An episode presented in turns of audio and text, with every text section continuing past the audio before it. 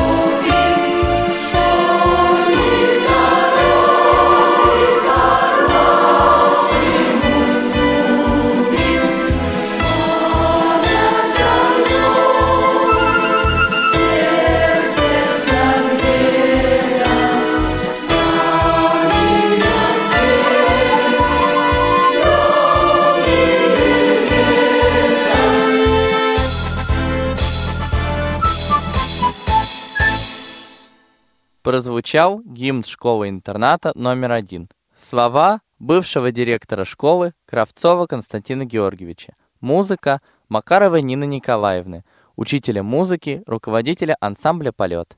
гэ бэ у ШОР номер один – уникальное учреждение, существующее вот уже более ста тридцати лет, в котором обучаются дети с тяжелыми нарушениями или полной потерей зрения.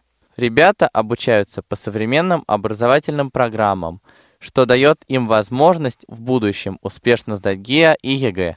В стенах школы-интерната ребята с глубокими нарушениями зрения получают полноценное, качественное образование, дающее им возможность поступать в вузы и колледжи наравне со зрячими сверстниками. В процессе обучения детей активно используются современные компьютерные технологии. В школе оборудовано несколько кабинетов информатики. Ученики десятых-двенадцатых классов для работы в школе обеспечиваются индивидуальным рабочим местом, которое включает в себя ноутбук с установленной программой экранного доступа, дисплей Брайля, при необходимости увеличитель.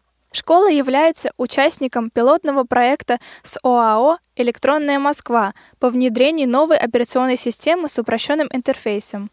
Данная система, называемая Лорель, имеет текстовый интерфейс и минимальное число команд, необходимых для управления этой системой. Ориентирована она на учащихся, которым сложно освоить операционную систему Windows. Ученики школы посещают многочисленные кружки и спортивные секции, являются победителями различных творческих конкурсов и спортивных соревнований. Еще находясь в стенах школы, становятся кандидатами в мастера и мастерами спорта. Ребята выезжают на экскурсии, которые развивают их познавательные способности, на просмотр фильмов с тифлокомментариями, а также участвуют в реализации всевозможных социальных проектов. Огромное внимание уделяется развитию у ребят навыков социально-бытовой ориентировки, ориентирования и мобильности, передвижения при помощи трости, что делает их более самостоятельными и активными. Все это способствует социализации учащихся, их социальной реабилитации и интеграции. В две тысячи тринадцатом - две тысячи четырнадцатом и две тысячи четырнадцатом - две тысячи пятнадцатом годах школа-интернат номер один стала лауреатом гранта мэра Москвы в сфере образования. Это сегодня. А с чего же все начиналось? Сейчас мы на время заглянем в прошлое, перенесемся в девятнадцатый век и узнаем, как это было. А помогут нам в этом наши ребята Борисова Вероника, Днепровский Илья и Пузырева Яна. Поехали!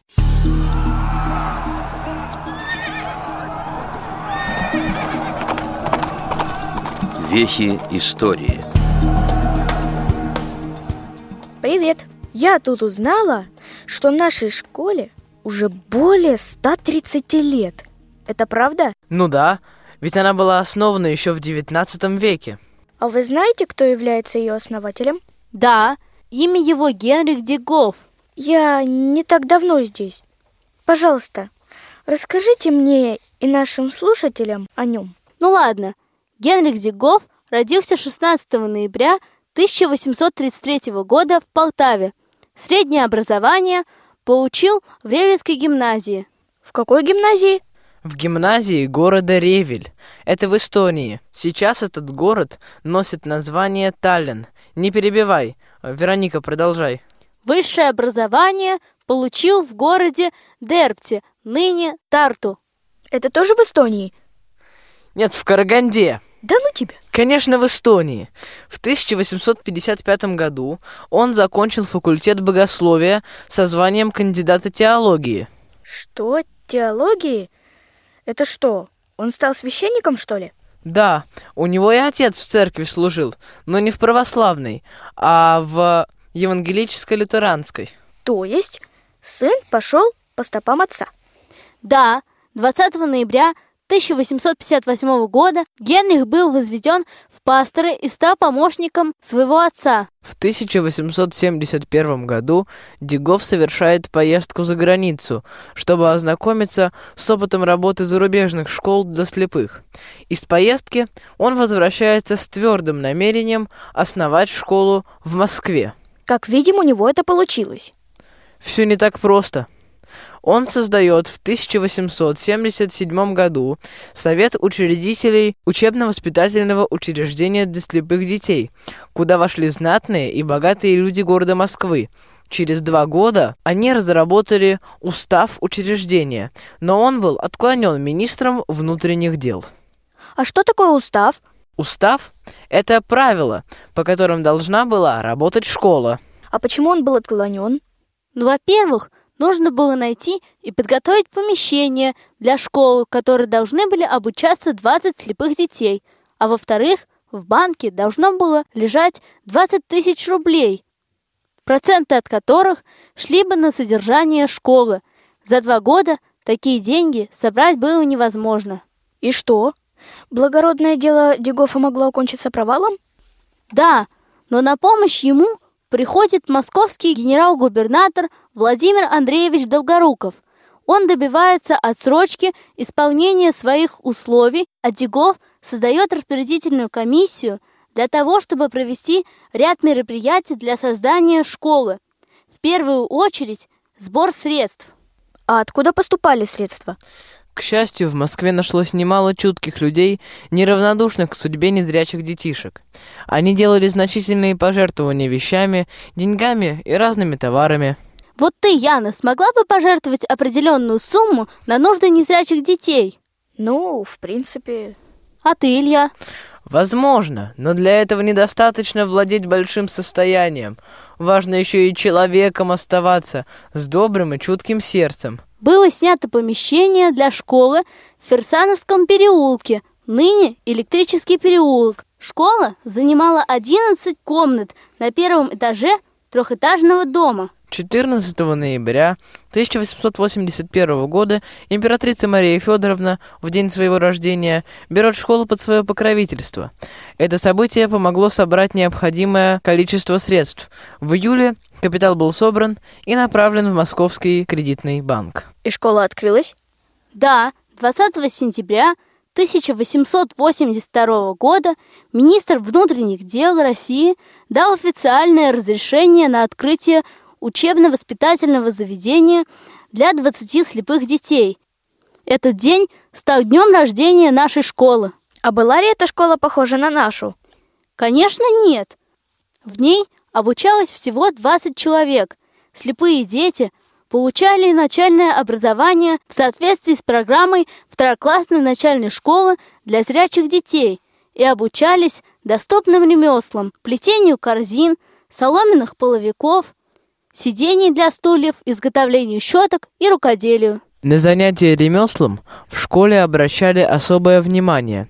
Им посвящалась почти половина времени школьной программы, тем более, что сами дети без всякого понуждения, с особым удовольствием и рвением, каждый праздник, каждую свободную минуту употребляли для рукоделия, требуя при этом непрерывной помощи своих руководителей. В общем, от нынешних времен с нашими знаменитыми УПП, получается, мало чем отличалась жизнь тогдашних незрячих. А зачем им это было нужно? Таким образом, они могли зарабатывать себе на жизнь. Продукцию они реализовывали через магазин, открытый при школе. Ну я же говорю, натурально наши современные УПП. Только сейчас продукцию создают немного другую. Илья, помолчи. А как незрячие дети учились чтению и письму? Ну как-как, нашлись добрые люди, позвонили по телефону, создали в школе компьютерные классы, привезли брайлевские дисплеи, установили на компьютере программу экранного доступа. Илья, помолчи. Шучу, шучу.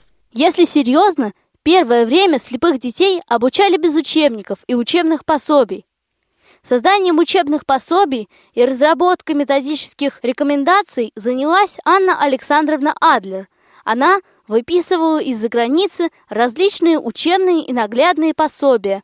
Анна Адлер стала одним из первых тифлопедагогов и методистов школы для слепых детей России. Анна Адлер стала первой в России печатать книги по системе Брайля. В том же тысяча восемьсот восемьдесят третьем году она осуществила перевод нотной системы на рельефно-точечный шрифт. Значит, музыке в школе, как и в наше время, уделяли особое внимание. Конечно. Кстати, среди первых музыкальных педагогов Московской школы слепых был главный дирижер Большого театра Альтани, пожелавший бесплатно обучать детей игре на фортепиано. Когда он впервые посетил школу, то увидел перед собой музыкально одаренных, подготовленных учащихся. А когда у школы появилось собственное здание? В тысяча восемьсот семьдесят седьмом году сочувствие к слепым детям было столь велико, что было собрано много денег. Это позволило купить дом на второй Мещанской улице. После его ремонта и благоустройства пятнадцатого сентября тысяча восемьсот восемьдесят восьмого года школа переезжает в новый дом. А где это вторая Мещанская? Сейчас это улица Гелеровского. А в школе так и обучалось двадцать человек? Нет. С покупкой дома число учащихся возросло до сорока человек. В двухэтажном доме разместились учебные кабинеты, мастерские, спальни, зал и сооружена домовая церковь во имя святой Марии Магдалины. Сначала было открыто два отделения – младшее, школьное и старшее, ремесленное. Курс обучения продолжался девять-десять лет. В тысяча восемьсот девяносто первом году была введена учебная программа в соответствии с учебной программой городских училищ. Теперь в заведении было четыре класса. Подготовительный, первый, второй и третий. двадцать восьмого октября тысяча восемьсот девяносто первого года, в день серебряной свадьбы императорской четы, от Марии Федоровны было получено две тысячи рублей для благоустройства мастерской для воспитанников, вышедших из учебного заведения. А потом количество учащихся увеличивалось? Да, но не сразу. В тысяча девятьсот первом году Совет Московского попечительства слепых детей приобретает земельный участок на первой Мещанской улице, ныне проспект Мира, тринадцать, под строительство новой школы для ста пятидесяти учащихся. И как быстро построили новое здание? В тысяча девятьсот одиннадцатом году был заложен первый камень. На закладку камня приехал тяжелобольной Диков. А что это было за здание? Здание было построено по проекту архитектора Геллиха. Оно было частично двух-, а частично трехэтажное. К величайшему сожалению, Диков так и не увидел новой школы. Через два месяца после закладки здания его не стало. четырнадцатого ноября тысяча девятьсот двенадцатого года Школа переехала в новое здание и находилась там до тысяча девятьсот пятьдесят шестого года. Да, Диков прожил очень интересную и полную жизнь. Поистине, его можно считать настоящим человеком. Да, ты права. Вся жизнь его была направлена на помощь незрячим людям, их образование и воспитание. А где похоронен Диков? На немецком кладбище в Москве. тридцатого октября тысяча девятьсот восемнадцатого года Московское учебно-воспитательное заведение было переименовано в детский дом номер один для слепых детей, в котором ребята получали бесплатное начальное образование и находились на полном государственном обеспечении. пятого ноября тысяча девятьсот двадцать восьмого года Московский детский дом номер один преобразовали в Московский институт для слепых детей во знаменование десятилетия Октябрьской революции. тридцать первого июля тысяча девятьсот двадцать восьмого года Народный комитет просвещения эр эс эф эс эр вводит обязательное начальное обучение слепых детей по эр эс эф эс эр, а в тысяча девятьсот сорок восьмом году Московский институт для слепых детей преобразован в среднюю общеобразовательную школу-интернат номер один для слепых детей с одиннадцатилетним обучением. Да, какая же все-таки долгая история у нашей школы. На протяжении столь длительной истории на посту директора школы сменилось около десяти человек. Имена одних мы знаем хорошо, имена других лишь из музейных хроник. Но одно мы знаем точно. Каждый из этих людей внес неоценимый вклад в образование и воспитание незрячих детей и развитие школы в целом. С тридцать первого декабря две тысячи тринадцатого года школу руководит Вишневецкий Иван Владимирович. Он родился в Москве семнадцатого ноября тысяча девятьсот семьдесят шестого года. Закончил школу номер двести шестьдесят четыре Кировского района города Москвы. Затем закончил химический факультет Московского государственного педагогического университета, бывшего имени Ленина.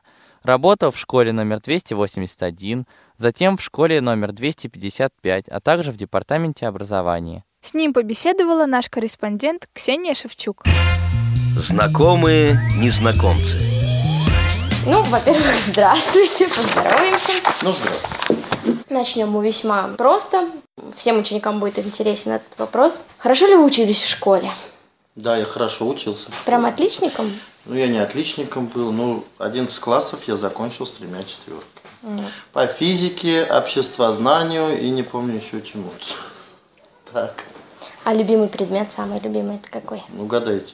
Ну, химия? Ну, наверное, химия, да. Ну, и математика еще. Каким вы были учеником? Случалось ли вам самому в кабинет директора попадать? Или вы были образцово-показательным? Если не для протокола, мне случалось в кабинет декана попадать. Я не был хулиганом, я не был образцово-показательным. То есть и пошалить мы могли, и в десятом-одиннадцатом классе было пару раз, когда и с урока с последней сбегали. Как, всякое было разное. Как раз об этом был мой следующий вопрос. Всяко, вся, всякое было, да. Грешен, что сбегали с уроков мировой художественной культуры. Так это вполне естественно. А что интересовало вас в школе? Чем вы увлекались? Ой, чем я только не увлекался. Настольным теннисом я увлекался, вольной борьбой я увлекался. Но это было так периодически, эпизодически. В основном это было общение, поскольку у нас не было телефонов, не было компьютеров. Мы общались. Во второй половине дня мы вместе там гуляли, зимой в хоккей играли, летом, весной в футбол ходили играть, на вэ дэ эн ха ходили гулять. Ну, то есть, ну, как все обычные дети того времени. Сейчас, естественно, что просто, просто видно, что все, ну и мир поменялся, и дети поменялись. Естественно, что проще общаться ВКонтакте, проще общаться, не знаю, там где, в Одноклассниках, и по смс-кам, в WhatsApp, в Вайбере. Но, опять же, это не от того, что хуже или лучше, просто мир стал другим. Я считаю, что живое общение все-таки лучше. У кого не спроси, много. Ну, наверное, да, но то мы и люди, что живое да. общение, но лучше. Поддерживаете ли вы отношения со своими одноклассниками? Общаетесь, встречаетесь? Ну, редко. Последний раз мы встречались лет пять назад. После школы, после выпуска из школы у меня прошло сколько лет? Дай бог памяти. двадцать два года. Последний раз мы встречались лет пять, ну, пообщались, ну, многие разъехались, некоторые уехали даже за границу. Один одноклассник в США живет, работает, другой в Германии. Иногда переписываемся в одноклассниках. Вот в одноклассниках мы переписываемся, да. Поздравляем с днями рождениями, с Новым годом, с Рождеством. А воочию очень редко встречаемся. Но время проходит. Что или кто повлияло на ваше решение стать педагогом? Ой, это страшная история. У меня было решение стать хирургом. А в педагогический я поступал вместе с другом, чтобы поступать во второй вуз, на химфак. И совершенно случайно даже в педагогический, бывший имени Ленина, поступил. Ну, не поступил, а поступал, да. В итоге друг у меня не поступил на геофак, а я поступил на химфак, да. Не секрет, что наша школа, ну, уникальна, да? Ну, К да. тому же она единственная в Москве. Какие первые чувства, первые впечатления, ощущения вас посетили, когда вы переступили ее порог и осознали, что станете полноправным хозяином этого великолепного учебного заведения? Ну, наверное, все равно какая-то опаска у людей бывает, когда они вступают в новый коллектив. А какие ощущения были, я, честно говоря, не очень помню. Это было тридцатого декабря или тридцать первого даже декабря, когда в школе не было никого, ни детей, ни учителей, поскольку дети отдыхали, а учителей был тоже выходной. Ну, как-то я, честно говоря, быстро, наверное, освоился. Быстро? Ну, наверное, да. А вам как кажется? Мы к вам быстро привыкли. Ну вот и я к вам быстро привык. Приходилось ли вам до того, как вы стали работать в нашей школе, общаться, ну, встречаться с незрячими людьми? Нет, вообще нет. Угу. Встречаться, да, может быть, по жизни я и встречался пару раз, но это было общение такое, там, часовое, полуторачасовое, то есть, ну, не вплотную. У меня были знакомые слабовидящие, то есть не зрячие, а слабовидящие. Ну, да все равно. Вот, ну, нет, зрячие. Все равно, я думаю, что разница есть. Да? Да, все-таки разница есть. Одно дело, когда человек э, с остаточным зрением, но с хорошим остатком, да, это слабовидящий. Э, разница есть. В чем, на ваш взгляд, заключаются особенности работы с незрячими детьми? Отличается ли она от, то бишь, работа, от работы в массовой школе? Насколько работа отличается, я не знаю. Работа в школе, она, наверное, одинаковая по профессиональным каким-то параметрам, да? Угу. Но я могу сказать, что, наверное, вы более честнее, более, может, душевнее даже. Ну, по крайней мере, это мои впечатления, мои ощущения. Вам, как руководителю с опытом работы, хорошо известно, что половина вашего успеха зависит от коллектива. Какие надежды вы возлагаете на своих коллег в первую очередь? Трудно ли начинать работу в новом коллективе? Ну, в новом коллективе работу начинать всегда трудно, но интересно. По крайней мере, человеку, который не... стоит на месте. Если человек стоит на месте, то, естественно, очень трудно и неинтересно. Ну, мою, моя точка зрения, что он будет долгие годы сидеть и бояться, наверное, перейти в другой коллектив, поскольку там надо что-то опять доказывать. Да? Как говорят, короля делает сыто. Угу. Да? Угу. То же самое, что половина, вот ты говоришь, что там половина успехов руководителя, это половина заслуг коллектива. Я совершенно согласен. Самое главное, чтобы наши дорогие, любимые учителя, воспитатели, они не стояли на месте, они шли вперед. Они шли вперед и как личности, и плюс к этому в профессиональном плане, поскольку жизнь меняется. Иногда вы больше знаете, чем мы. Может быть, это даже и хорошо в каком-то плане, но все равно мы на месте стоять не должны. Мы должны расти вместе с вами. Любовь. Вы расти вместе с нами, мы расти вместе с вами. Мы учимся друг у друга, да, так сказать. Совершенно иногда. Правильно. Вы руководите большим коллективом педагогов, да, ведете да. уроки, встречаетесь, общаетесь с родителями. Как вы все успеваете? Да иногда я не успеваю. Иногда я забываю про встречи. Я особенно если не записываю. В основном записываю все, чтобы успевать. Но на самом деле иногда времени не хватает в сутках. Остается ли у вас свободное время? Ну, как вы его проводите, если оно у вас есть? Мало-мало остается. Ну, дома вообще я путешествовать люблю. Это был мой следующий вопрос. Люблю путешествовать, очень люблю. И не только за границу, но и по городам России. Поскольку не только за границу, но и в России вообще есть много достопримечательностей, которых мы, наверное, не знаем.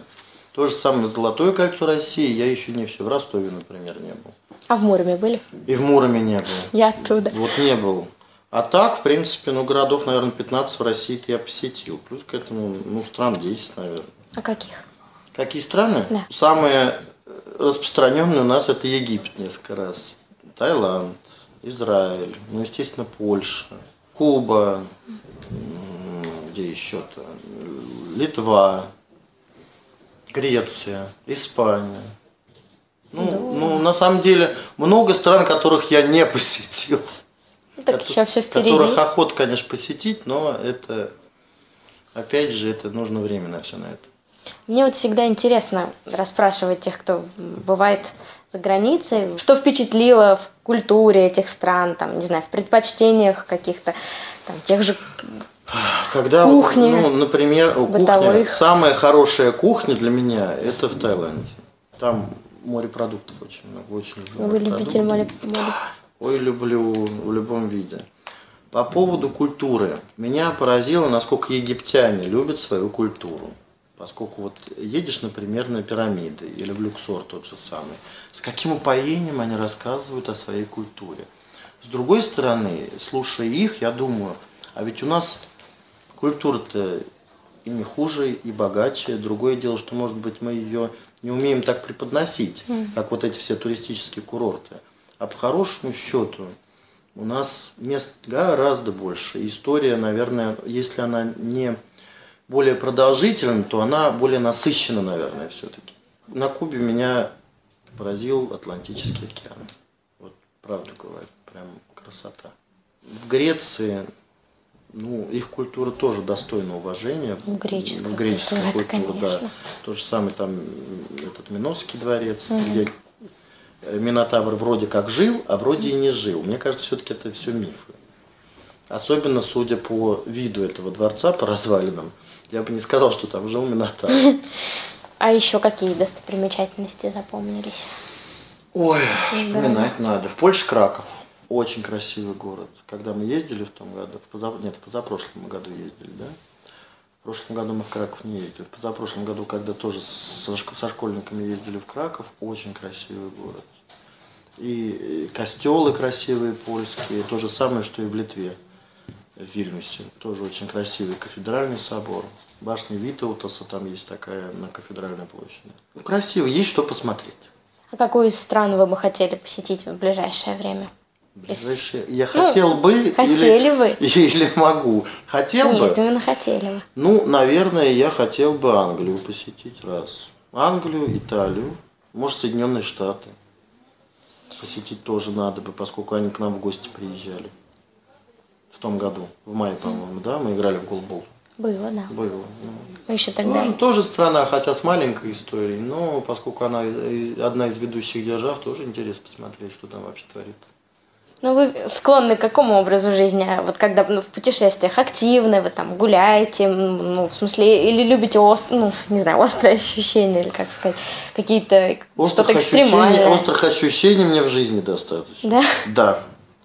А так, ну, несколько дней отлежаться на пляже, чтобы в мыслях был только позитив.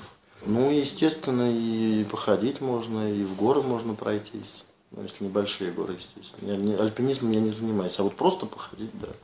Физическая нагрузка тоже должна быть. Ну что ж, с путешествиями все понятно. Отлично.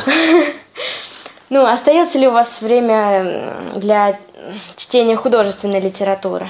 Очень редко. Очень-очень редко. И даже не художественной литературы, а детективы. Самое простое – это Дарья Донцова. И вы читаете Дарью Донцову? Да, иногда. Почитал, за день, за два книжечку прочел и забыл. Посмеялся, пережил вместе с героями всю, всю историю и забыл. Это такое популярное чтиво. Ну, самое мое любимое произведение «Мастер и Маргарита». Очень я люблю Булгакова. Булгаков. Да, и «Роковые яйца» очень хорошее произведение. «Белую гвардию» очень люблю. Я только «Мастер и Маргарита» читала. «двенадцать стульев» тоже. Потом рассказы Чехова, тургеневские рассказы. Алексей Толстой, не Лев Николаевич Алексей. Угу. Но, опять же, ну, редко это бывает. А вот именно в жанровых, там, фэнтези, фантастику читаете? Дэн Браун, «Цифровая крепость», например, или «Код да Винчи». Угу, ясно. Если Но... это фэнтези. Угу. Ну, а с кинематографом, с предпочтениями в кино? Какой ваш любимый mm-hmm. фильм? Ой, вот сложно. Единственное, что я не очень люблю зарубежные фильмы. То есть больше русские? Больше русские, но не очень современные. Можно и серьезные фильмы посмотреть, но больше, наверное, комедии. Очень мне понравился из современных фильмов «День выборов». День там выборов. Квартет «И» играет. Это фильм, наверное, лет пять или семь тому назад вышел. Вот, комедия, ну такая она ни к чему не обязывающая, веселая. Понятно. Ну и возвращаемся вновь к нашей школе. Какой вы видите... Мы отсюда не уходили. Ну, в смысле, к теме школьной. Эм, какой вы видите школу нашу, школу завтрашнего дня? Ой, сложно сказать, какой я вижу. Я хочу вас видеть людьми будущего дня. Чтобы вы знали много, и чтобы могли это все проявить в жизни. А в школе должны быть для этого созданы условия. То есть, может быть, и не надо нам устанавливать, например, там, звуковые маячки над каждой дверью, да? Mm. Но надо показать, что это есть. То есть у нас в школе должны обучать самым современным продвинутым технологиям. Но кроме того, не надо забывать и Брайль все-таки, потому что Брайль вы должны знать. Не надо забывать и ориентировку, поскольку не везде у нас, да и за рубежом, ну, скажем так, среда приспособлена. Поэтому вы должны ориентироваться в жизни, в пространстве, ну и неплохо бы еще в себе. Ну, это в себе это сложно. Сложно, да. Ну, ориентировка нам, это самое, одно из самых важнейших все-таки, я да. считаю. Ну, ориентировка в более глобальном плане, я имею да. в виду. Не а... только в пространстве. А про маячки, по мне, так это... Ну, про маячки это, чтобы показать, что такое есть. Не более того. Самостоятельными должны быть. Должны быть самостоятельными, да. Но самостоятельными вы должны быть уже к окончанию школы. Естественно, что началка у нас не, не настолько самостоятельная. Ну, мне кажется, что, не знаю, может, это мое субъективное мнение, что мы в начальной школе были самостоятельнее, чем они сейчас. Может быть. Может ну, быть это и же так. Плохо. Но опять же, время меняется. Время меняются, меняются дети, меняются родители.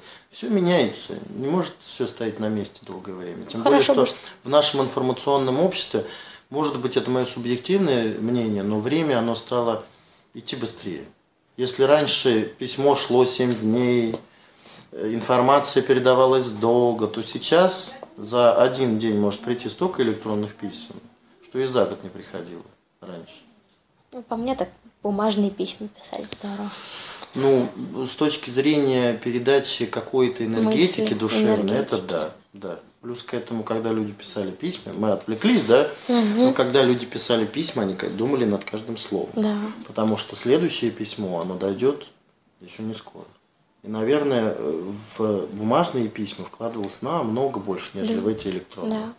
Потому что можно где-то не поставить запятую, можно где-то потерять окончание, что, наверное, может быть и правильно в каком-то таком быстром общении, да, не душевном. А когда ты все-таки с человеком по душам общаешься, такого допускать себе нельзя. Кстати, я забыла у вас спросить ну. про музыкальные предпочтения. Про книги поговорили, про фильмы, а музыки я как-то не коснулась. Да все я слушаю. Попсу я слушаю. Бардовскую песню я люблю. Поэтому у нас про Высоцкого. И Высоцкого люблю, да. Вообще любая музыка, которая несет либо хорошую мелодию, либо смысл в словах, либо и то, и другое. Поэтому, ну, предпочтения совершенно разные. Я тяжелую музыку не люблю. Ну, то есть я рок там какой-то... Я ее не понимаю. Смотря какой рок. Есть же хэви-метал, который тяжелый, да, угу. а есть там наши рок-музыканты, более близкие к попсовым музыкантам. Каких вы слушаете наших рок? Музыканты. На выбор дайте мне. Ой, ну, не знаю. Какие у нас есть рок-музыканты? Современные? Да. Ну, ребят, помогайте. Ребята сидят молчат. Какие у нас есть? А? Ария. Арию как-то слушал, да. Как-то, ну, там, не знаю, того же Виктора Цоя. Жанна, это же их песни? Да. Да, их, да. Цоя, да. Если это рок, да. И спеть могу даже. Но сейчас не буду. Мы а будем так, иметь да. в виду.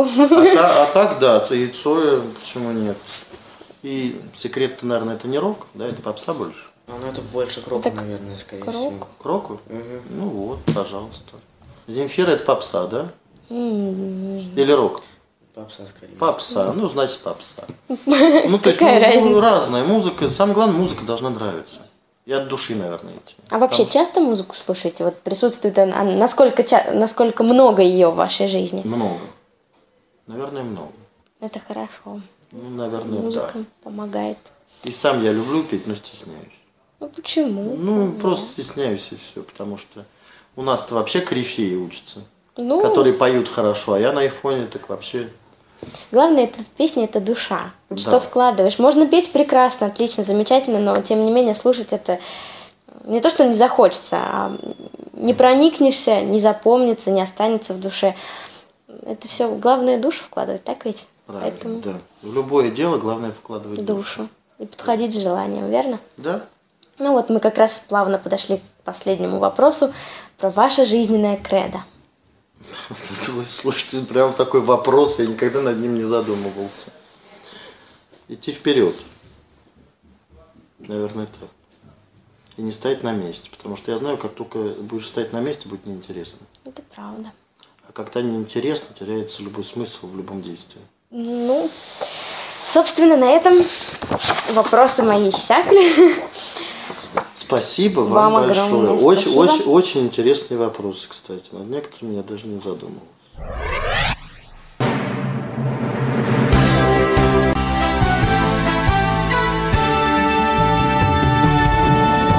Школа смотрит добрыми глазами и сияет взгляд от чистоты. Наполняет небо голосами, украшает красками холсты.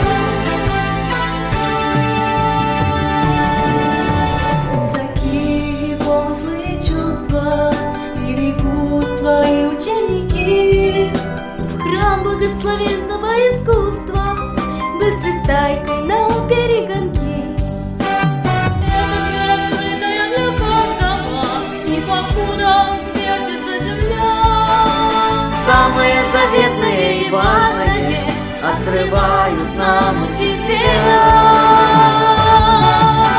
Ты даешь звуки, ты даешь краски, и оживают детские сказки, а классики дорогой края.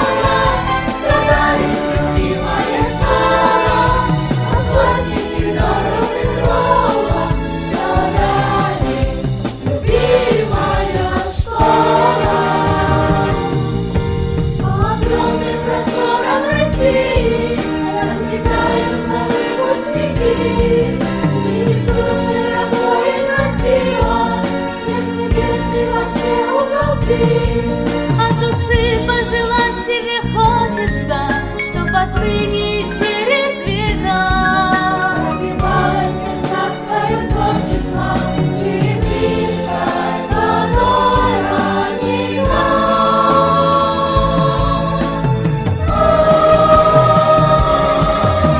Питаешь трубки, питаешь краски, и оживают детские сказки.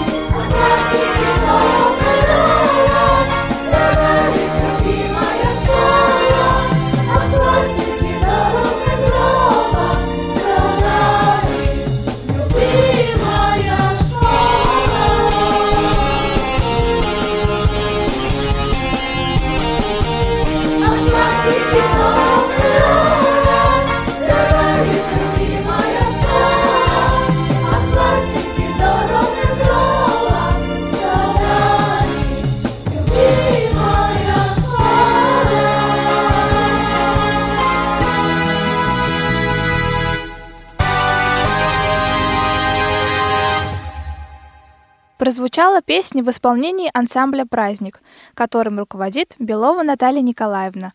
последующих выпусках мы подробнее расскажем об этом удивительном творческом коллективе. А сегодняшняя наша программа подходит к концу.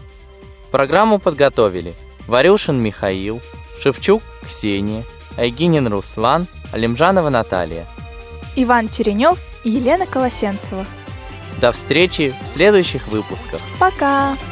Будни, будни, будни первого.